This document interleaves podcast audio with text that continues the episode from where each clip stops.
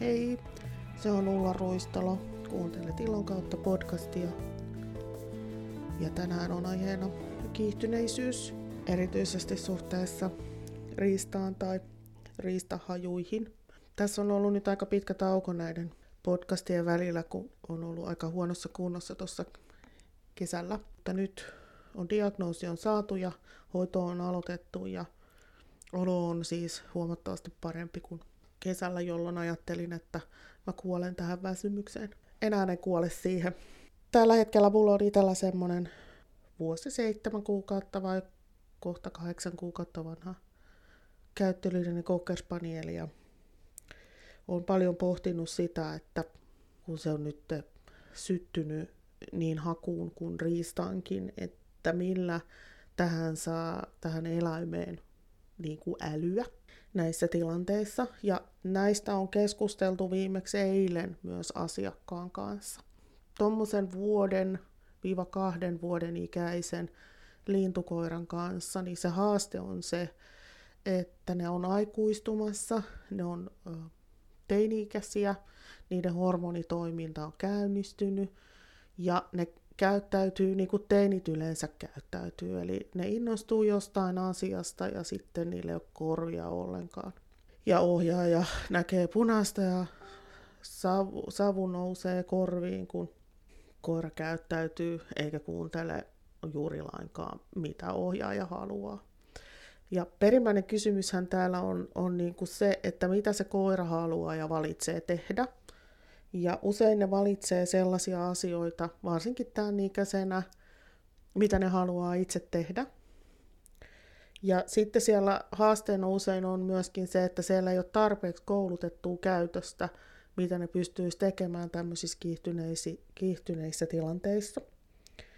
Et omankin koiran kanssa näen, kun sillä tämmöinen käynnistyy tämmöinen tosi voimakkaasti maanvainunen hakukäytös, niin vaikka mä menen siihen viereen seisomaan ja mä sanon sille, että toffee, niin se ei joko pysty ollenkaan kuuntelemaan, tai sitten se tapahtuu melkoisella viiveellä se kuunteleminen.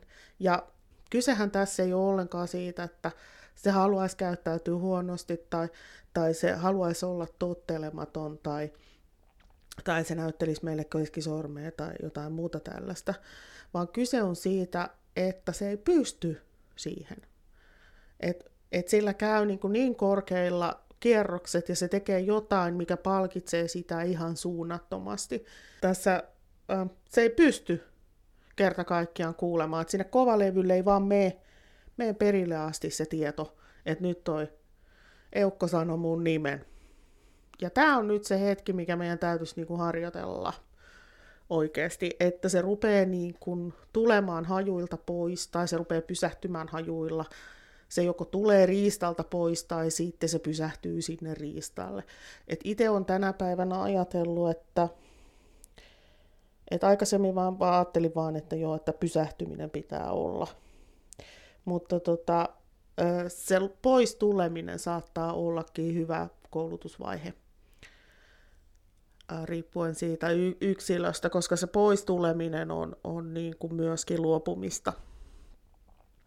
Koska nää, me halutaan, että se koira pystyy luopumaan siitä asiasta, mistä se on ihan valtavan innostunut ja kiihtynyt. Et perimmäinen kysymys siellä näissä kiihtymiseen liittyvissä asioissa, että pystyykö koira luopumaan metsästyskäytöksestä ja kuuntelemaan ja valitsemaan meidän – haluama käytös. Ja tähän liittyy vahvasti se, että, ne meidän, että me on koulutettu ne meidän haluamat käytökset sille koiralle sellaisiksi, että se haluaa itse tehdä niitä. Että siihen ei liity mitään, mitään konfliktin tunnetta siellä koiran päässä. Koska silloin, jos siihen, niihin rupeaa liittymään sellainen, niin sitten siinä käy niin, että se koira, se valitseekin sellaisen käytöksen, mikä tyydyttää sitä sillä kyseisellä hetkellä. Et ainahan tämmöinen riistatilannekin on koiran kannalta valintatilanne. Koira valitsee, kuunteleeko se vai eikö se kuuntele. Tekeekö se niin kuin se, sen fysiikka huutaa vai tekeekö se niin, minkä, kun se on oppinut tekemään. Et se, mitä me halutaan, että se koira valitsee siellä, niin se pitää kouluttaa sille koiralle niin, että se, tuli, se, se tulee sen prioriteettilistalle ykköseksi. Silloin meidän täytyy pohtia se, että mitä me halutaan. Me halutaan, että se koira vaikka keskeyttää haun. Että oli se tämmöinen vaikka noutaja, joka on lähetetty noutotehtävälle ja sitten me nähdään, että se lähtee laajentaa hakua ja se poistuu siltä alueelta, mi- mihin me oltiin ajateltu ja näin. Ja sitten me halutaan pysäyttää se siellä. Niin siellä on, meidän täytyy osata kouluttaa sille koiralle se pysähtyminen sellaiseksi, että se pystyy tekemään sitä vaikka sadan metrin päässä, kun se tekee jotain sellaista, mihin niin kun tämä rodun tai lajin kehittyminen on tähdännyt niin kuin miljoonia vuosia. Ja mikä on varmasti sille palkitsevaa. Että siellä se sitten niin kuin ehkä saattaa puntaroida tällaista asiaa, että jatkanko hakua vai kuuntelenko tota, kun se siellä sanoo, että hei, mulla on asiaa. Niin se on valintatilanne siellä. Joskushan se ei myöskään ole valintatilanne, koska jos se koira käyttäytyy niin kiihkeästi siellä, että se ei pysty siihen, niin ei se myöskään kuule, kuule sitä. Et meidän täytyisi saada tämä kiihtyneisyys hallintaan. Ja itse olen nyt sitten lähtenyt sitä, olen puhunut niin kuin kavereiden kanssa ja myöskin asiakkaiden ja, ja, ja jopa vähän etäisempien ihmisten kanssa tästä asiasta. Ja on, on lähtenyt siis tätä hajukiihtymystä ratkaisee sillä tavalla, että mä etsin ensinnäkin koko sen koiran koulutus on tähdännyt siihen, että siellä on vahva, vahva istuminen ja siellä on vahva luoksetulo. Ja sitten me lähdetään etsimään hajuja. Koira on mulla irti maastossa. Aluksi se voisi olla vaikka kiinnikin, mutta tota noin, niin tällä hetkellä se on irti. Ja sitten kun mä näen, että okei, no niin, no nyt se koira innostui jostakin haju, hajusta, niin sitten mä lähden teettämään sillä jotain tehtävää joko istumista, luokse tuloa, tai saattaa joskus jopa olla nouto, mutta se nouto saattaa usein jäädä kesken, kesken jos tulee parempi haju siinä vielä. Niin, ja sitten mä palkkaan sitä koiraa sillä, että se pääsee uudestaan siihen hajuun. Ja tätä toistetaan sen verran paljon, että siitä tulee niin kuin koiralle palkitsevaa. Ja olennaista tässä on se, että se koira ei menetä sitä hajua. Ja kun se, me tiedetään ainakin, että se haju siellä on semmoinen äärimmäinen palkka. Joskushan siinä voi käydä niin, että jos sä yrität tu- työntää sille koiralle namia vaikka siinä tilanteessa suuhun, niin se nami toi, toimii rankkuna, koska koira ei halua sitä. Et sitä pitää koira, koiraa katsoa että et, et mikä, mikä siellä toimii niin kuin sillä hetkellä palkkana. Et muistan edellisen nuoren koiran kanssa, kun vähän samantyyppistä harjoitusta tehtiin, niin mä päätinkin heittää sille pallon palkaksi. Niin sitten se kävi katsomassa sitä palloa ja totesi, että ihan paska pallo, että mitä sä tällaisia heittelet. Ja sitten se lähti aina vaan kauemmas. Et mun olisi pitänyt sielläkin tajuta, että ei, ei se tässä tilanteessa palkkaannu mistään pallosta tai noudosta. Et kun koulutus on kesken, niin, niin, niin pitää vahvistaa vielä, vielä tota, niin kuin montaa asiaa ennen kuin siellä rupeaa, rupeaa niin kuin tapahtuu oikeita asioita. Että tota, se on nyt yksi semmoinen, mitä me, me ollaan Toffeen kanssa tehty. Ja sitten sama toinen asia, mitä me on tehty vähän, niin on se, että se saattaa hakea siis taluttimessa myöskin. Eli se juoksee siinä, se on mulla taluttimessa kiinni joko kädessä tai vaikka treeniliivissä, niin se koko ajan skannaa sitä maastoa. Siinä haistelee sitä, kun se on vahvasti maavainunen, niin siinä tekee sellaista pientä hakukuvioa, niin Mä en ole niin puuttunut siihen hakukuvion tekemiseen, mutta heti kun siellä on tullut niin joku muu käytös, vaikka kontakti, että se haluaa mennä eteenpäin, niin mä oon palkannut sen jollakin. Ja sitten mä oon menty eteenpäin, se on päässyt taas uudestaan haistelemaan. Eli mä oon palkannut sitä kontaktia sellaisella asialla, mikä, mikä siellä on jo olemassa. Ja sitten mä pohdin sitä asiaa, että voiko tässä nyt niin kun haku vahvistuu vielä enemmän. Todennäköisesti joo, mutta se on siellä jo nyt ihan valtavan vahvana ja me tiedetään, että se on ainakin palkka. Niin silloin siellä, sitä sanotaan sillaksi, kun, kun tota, heikompaa käytöstä seuraava vahva käytös, niin sen tunnearvo rupeaa valumaan sinne, sinne heikompaan käytökseen. Eli jos me palkataan koiraa, joka pitää kontaktia, niin haulla tai haistelulla, niin me ruvetaan saamaan niin kuin innokkaampaa kontaktia myöskin. Ja tämä oli semmoinen, mitä mä on joutunut niin kuin vuosia pohtimaan, että mikä tässä on. Ja kun jotkut tuntuu niin kuin luontaisesti ymmärtävän ja, ja, ja lukevan koiraa ja tajuvan, että mikä tässä on niin kuin olennaista, niin kyllä mulla täytyy sanoa, että on ollut mennyt niin kuin vuosia ennen kuin mä oon ymmärtänyt, että mikä siellä on nyt kauhean kiinnostavaa ja tärkeää tässä, tässä ja missäkin koulutuksen vaiheessa. Tämä on niin kuin yksi kanssa, mitä voisi tehdä. Ja sitten kolmas asia, mitä ollaan tehty asiakkaiden koirien kanssa ja myös oman koiran kanssa, on siis se, että ollaan sovelluttu tätä Look at That-harjoitusta myöskin tähän kiihtymykseen. Eli meillä on siis koira on kiihtynyt vaikka sanotaan sorsista. Ja sitten tota, tai se on valtavan kiinnostunut niistä. Ja se ei oikein kuuntele sitten ohjaajaa. Niin sitten etsitään joku semmoinen paikka, tämä voi olla vaikka porokin muuten, niin jossa me päästään kontaktiin tällaiseen häiriöön. Ja sitten ohjaaja on var- varmistanut, että hänellä on jonkinnäköinen toimiva palkka. Asetutaan sellaiselle etäisyydelle siitä ää, häiriöstä, että nähdään, että se koira on vielä meidän kanssa, että se ei ole pelkästään niiden lintujen kanssa, vaan se on myös meidän kanssa siellä. Ja sitten annetaan koiran katsoa niitä lintuja. Sanotaan palkkasana tai vaikka sen nimi, ja sitten kun sieltä tulee kontakti kohti ohjaajaa, ohjaaja palkitsee koiran ja päästää koiran uudestaan katsomaan sitä, sitä häiriöä. Ja sitten kun nähdään, että, että latenssi rupeaa olemaan hyvä, niin sitten ruvetaan menemään sinne lähemmäksi. Ja koko ajan katsotaan, että okei, sä pystyt olemaan mun kanssa, mä pystyn, pystyn puhumaan sulle niin, että sä kuuntelet mua. Sitten harjoitellaan se, että kunnes päästään niin kuin siihen lähelle. Ja sitten voidaankin jossain kohtaa ottaa koira irti ja kokeilla onnistuuko se niin.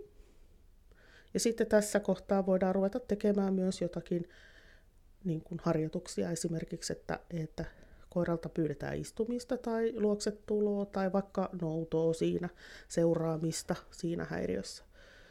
Mutta että mitä kiihtyneempi se koira on näistä tilanteista, niin sitä enemmän se tarvii tässä kyseisessä tilanteessa tai missä tahansa, mistä se kiihtyy, niin harjoitusta.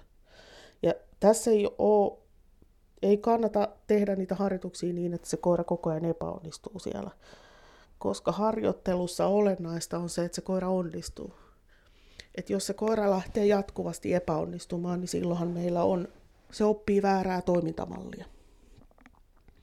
Tai sitten se oppii siellä semmoisen tunnetilan, että tämä että, tota, että on niinku vaikka tyhmää tai, tai, tai sitten siellä vahvistuu enemmän enemmän se kiihtyminen tai näin. Ohjaajalla pitäisi olla koko ajan siellä itselläkin joku äly päässä. Ja nyt jos me ajatellaan näitä meidän lintukoirarotuisia koiria, niin siellä on vahvat niin kuin, taipumukset kiihtyä, kiihtyä riistasta, koska ähm, mä uskon, että tässä on, on, on, on epigeneettistä taustaa siinä sen verran, että ko- siellä on edelliset sukupolvet on oppinut, että riista on ehkä maailman mahtavin asia ja, ja, ja, ja se sitten niin kuin pe- periytyy sillä, sillä tavalla epigeneettis- epigeneettisesti. Ja, tolleen noiden nuorten, nuorten koirien kanssa, niin näkee tuolla maastossa, että ne ihan valtavasti innostuu siitä hakemisesta ja niistä asioista. Et nuoren, nuoren lintukoiran kanssa niin vapaana pitäminen on melkein pelkkää kouluttamista. että jos me jätetään, varsinkin spanielin kohdalla, niin se koira omilleen niillä vapaa-lenkeillä, niin se oppii tekemään siellä kaiken näköistä jännittävää. Se löytää ihan hajuja, se löytää jonkun rusakon jostain sadan metrin päästä, ottaa ihanat ajohaukut siellä ja niin kuin näin. Niin mitä enemmän ne saa tehdä sitä, mitä niiden genetiikkaa jo sellaisenaan niin kuin kokee palkitsevana, niin sitä enemmän ne tekee sitä. Eli mitä enemmän me halutaan, että ne toimii meidän kanssa yhteistyössä, niin sitä enemmän meidän täytyisi saada vahvistettua niitä koulutettavia käytöksiä ja sitä kontaktia, koira yhteydenpitoa. Et meillä on niin paljon tuolla semmoista painolastia tulee sieltä hyvi, niistä enemmän tai vähemmän hyvistä koiran omista ominaisuuksista – tämä ei ehkä ihan ajattelematta kyllä niin kuin tahdo monellakaan koiralla niin kuin onnistua. Ja sitten tämä on hirveästi kiinni meistä ohjaajista, että, että jos me ajatellaan niin tämmöistä koiraa, jonka kanssa halutaan mennä kokeisiin, niin tämä on nyt ihan hatusta, mutta ihan varmasti varmaan 65 prosenttia tuloksesta johtuu ohjaajasta. Eli siitä, mitä se ohjaaja ymmärtää, kuinka se prosessoi näitä asioita, mitä se tekee, mitä se jättää tekemättä, kuinka hyvin ohjaaja itse hallitsee tunteensa, kuinka hyvin ohjaaja pystyy suunnittelemaan harjoituksia, kuinka paljon ohjaaja viitsii ylipäätänsä tehdä – koiransa kanssa. Et jos ha- hankitaan lintukoira ja halutaan, että se toimii ja sen kanssa voi kilpailla, niin siitä tulee harrastus väkisinkin sille ohjaajalle. Koska ilman kouluttamista, niin ainakin Spanielissa tulee ihan kipu takapuolessa. Väitän, että niin niistä tulee muistakin. Eli ensin täytyy työstää ohjaajan se oma ajattelumalli, oma maailma niin kuin sillä tavalla, että että hän ymmärtää ja myöskin on motivoitunut tekemään näille asioille jotain, koska tuo riistakiihtymys ja hajukiihtymys ja vesikiihtymyskin niin on sellaisia asioita, että ne ei niin kuin itsessään korjaannu. Et eikä ne korjaannu myöskään estämällä. Että eikä me halutaan e-, estää, eikä voikaan estää, koska tota, äh, meillä on kuitenkin tavoite, että meillä on koira, joka kuuntelee riistalla ja sillä voidaan metsästää ja sen kanssa, kanssa voidaan niin kuin tehdä vaikka vesinoutoja ja näin, niin me ei pystytä sammuttamaan sieltä käytöksiä, vaan meidän täytyy kouluttaa ne niille koirille niin, että se koira kykenee olemaan yhteistyössä myöskin siellä, missä niiden, mikä kiihdyttää niitä. Ja se, että mikä kukakin koira on, niin, niin, niin se on ihan hirveän yksilöllistä.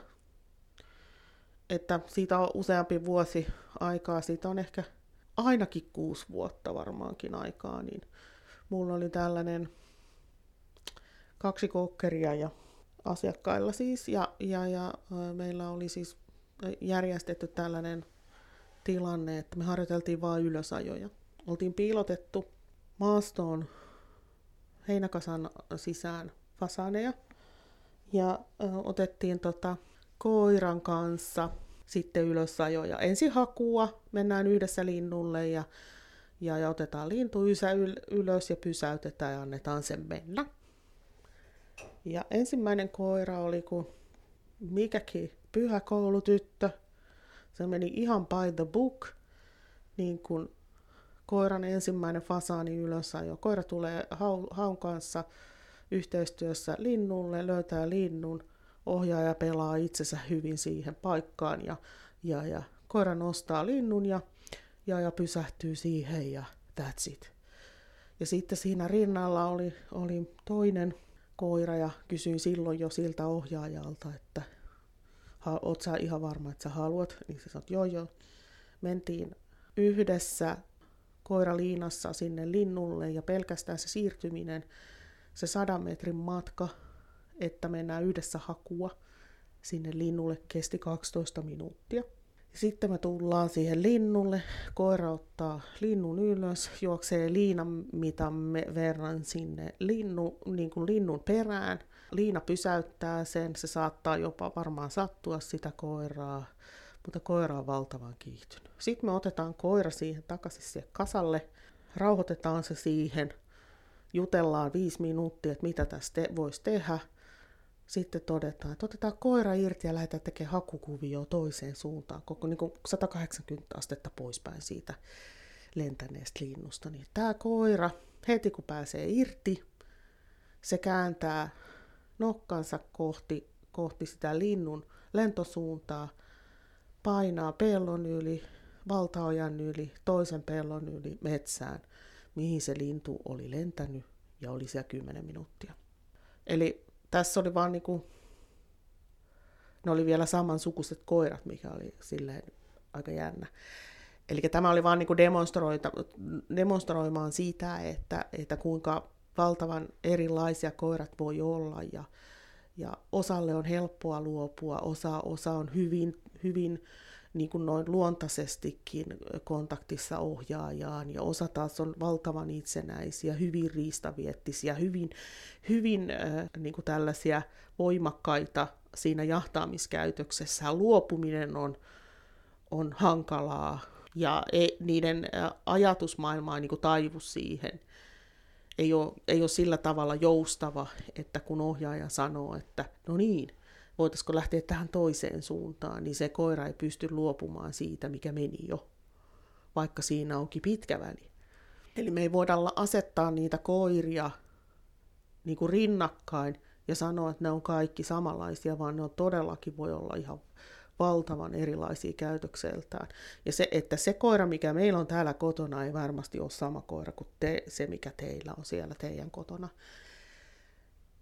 että se semmoinen vertaileminen ja että jonkun koiran pitäisi olla tässä ja tässä vaiheessa, vaikka sanotaan puolitoistavuotiaana, niin se on ihan tuubaa, että ei ne ole vaan, ne on niin erilaisia.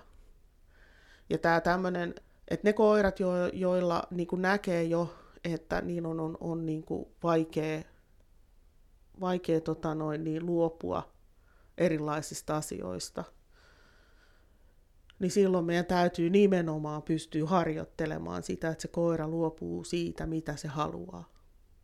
Ja saa takaisin sen, minkä se haluaa. Eli tota, tässä on nyt, että tuommoinen fasaanitilanne on tietysti niin kuin ihan ultimate-tilanne, mutta sitä varten me pystytään valmentamaan sitä koiraa etukäteen siinä, siinä täytyy vaan niin kuin sitten päättää, että mä haluan harjoitella tätä ja mä otan tämän kontrolliin, että siinä voi mennä sitten X aikaa. Et, et ei ne kaikki koirat ja ohjaajat niin kuin koskaan tuu ole valmiita. Ja sekin on ok. Ei ne tilanteet ainakaan sillä tavalla kehity, että etteikö niitä, jos ei niille mitään tee. Ja väitän, että tämä on tämä yhden ja kahden vuoden väli, on se niin kuin breaking point – ikään kuin, että jaksaako se ohjaaja työstää sen koiran käytöksiä vai ei.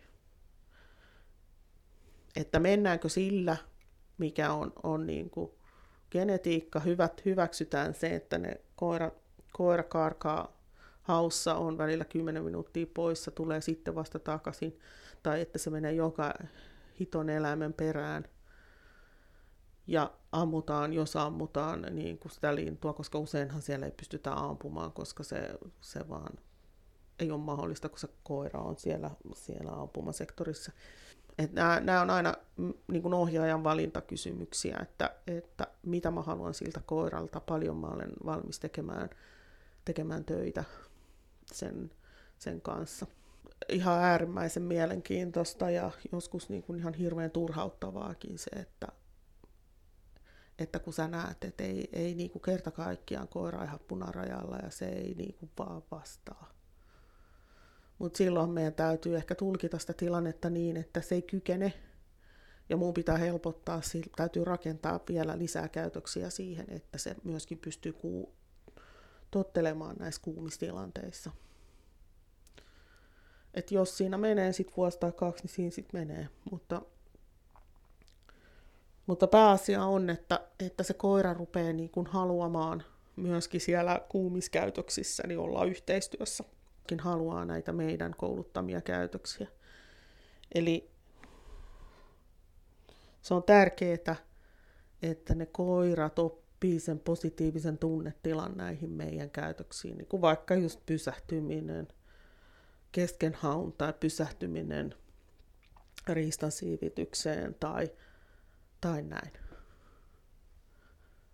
Eli se positiivinen, voimakas tunnelataus siihen, että mä haluan istua ja katsoa, kun toi lintu lentää pois. Tai mä haluan keskeyttää jäljestämisen ja palata hakuun. Tai mä haluan keskeyttää haun, jotta toi voi sanoa mulle, että me, me oikealle tai vasemmalle. Se on kyllä tosi mielenkiintoista. Olen kirjoittanut tässä, tässä nyt kirjaa ja toivon mukaan se saadaan ennen joulua ulos. Riippuu siitä, että miten se taitto nyt tässä etenee ja, ja, ja miltä näyttää koevedos ja tällä, tä, näin, että haluan jo tässä vaiheessa kiittää Mursulan Tiinaa ja Riissasen Kristeliä, jotka on kommentoinut mun kirjaa ja oiko lukenut sitä. Siihen kirjaan liittyy myös sitten verkkokurssi, mikä on myöskin valmistumassa. Ja siellä just puhutaan näistä käytöksistä, miten niitä voisi mahdollisesti rakentaa ja mikä siellä on olennaista, mahdollisesti olennaista ja mikä ei ole. En väitä, että se on täydellinen vastaus kaikkeen. Kouluttaahan voi aina niin monella tavalla ja onnistuneeseen lopputulemaan voi päästä monella tavalla tätä katsotaan, koska se tulee pihalle. Tässä oli tämän päivän epistola. Mua hotsittas tehdä tota noin, niin seuraavaksi tuommoinen podcasti yleisesti metsästyskäytöksistä. Se on moro.